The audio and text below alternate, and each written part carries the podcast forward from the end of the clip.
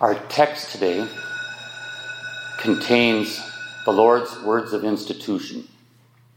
We hear them from 1 Corinthians 11, reading verses 24 through 26. Jesus said, as noted by Paul, Take, eat, this is my body, which is broken for you. Do this in remembrance of me. In the same manner also, he took the cup after supper, saying, This cup is the new covenant in my blood. This do as often as you drink it, in remembrance of me. For as often as you eat this bread and drink this cup, you proclaim the Lord's death till he comes. Most of us, maybe all of us, have at least once taken some kind of medication.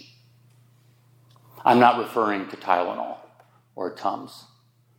Think of having an infection to be treated by an antibiotic, a prescription drug from a pharmacy with a list of instructions and warnings. If you happen to be allergic to the drug, you have to know the signs of that and stop taking the medication. It could be that one kind of medication won't work if taken along with another medication, and you have contraindication going on. You may have to avoid certain types of food or limit your exposure to sunlight. The list goes on of all kinds of negative side effects, ranging from something minor, I suppose, like a stomach ache, to something major, the onset of cancer. This is not to say that we can't take medication to handle a medical issue going on, but bear in mind that there will never be a wonder pill out there that covers all the bases and gets us to 100% physically healthy in one dose or more than that. That being said, we should realize that the kind of result I just mentioned will have to wait until Jesus comes back. Meanwhile, as we age, physical decline is coming eventually, or maybe already. With each passing year, we're that much closer to our own death. And there's nothing anyone can do to stop that. No matter what medications are discovered, no matter what treatments are developed.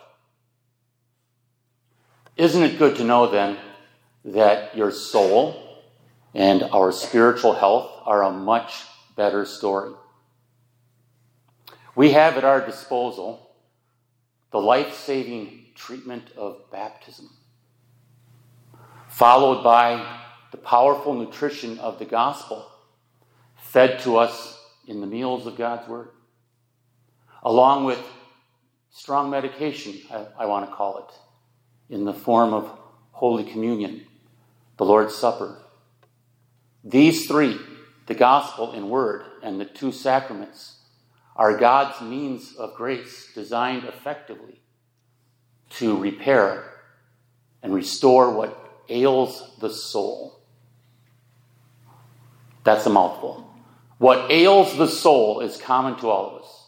We have the same problem of sin and its curse. It even includes something going on inside you, the human nature that's a constant enemy of God and His will a constant breaker of God's commandments. You cannot disconnect yourself from that in this life. You can only fight against it. And we do by faith until we don't because of weakness. That's when God steps in with his certain cure. It's the forgiveness of our sins, won by Christ, dispensed freely in the gospel. That forgiveness is the cure because it's based completely on the sacrifice Jesus made to pay for all the sins of all the people. In fact, what Jesus did on the cross 2,000 years ago is the active ingredient in the Lord's Supper.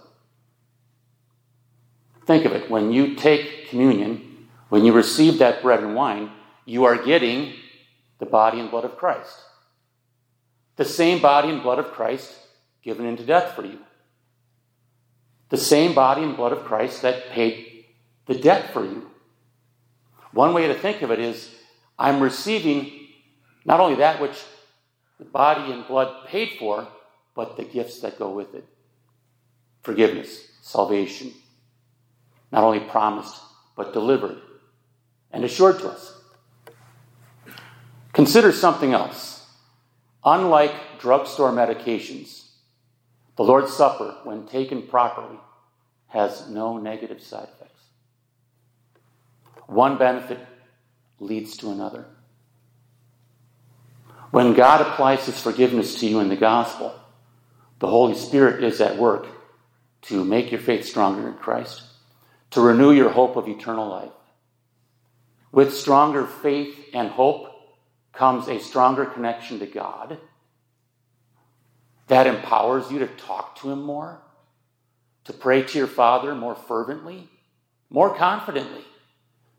It also empowers you to go and do what He tells you to do more faithfully, more frequently. Forgiveness from God brings a stronger faith, and your stronger faith will bear more fruit. That's the trajectory of your spiritual health a path of blessing from the sacrament received to the Christian life lived. This weekend's worship services will include communion as a great way to take the best medication there is. Let's do that by following the instructions. I'm grouping them under three R's. The first one is recognize. Recognize that the body and blood of Christ are being received by you with the bread and wine. Secondly, repent. Repent of your sins, realizing that that's the reason why you need the sacrament again.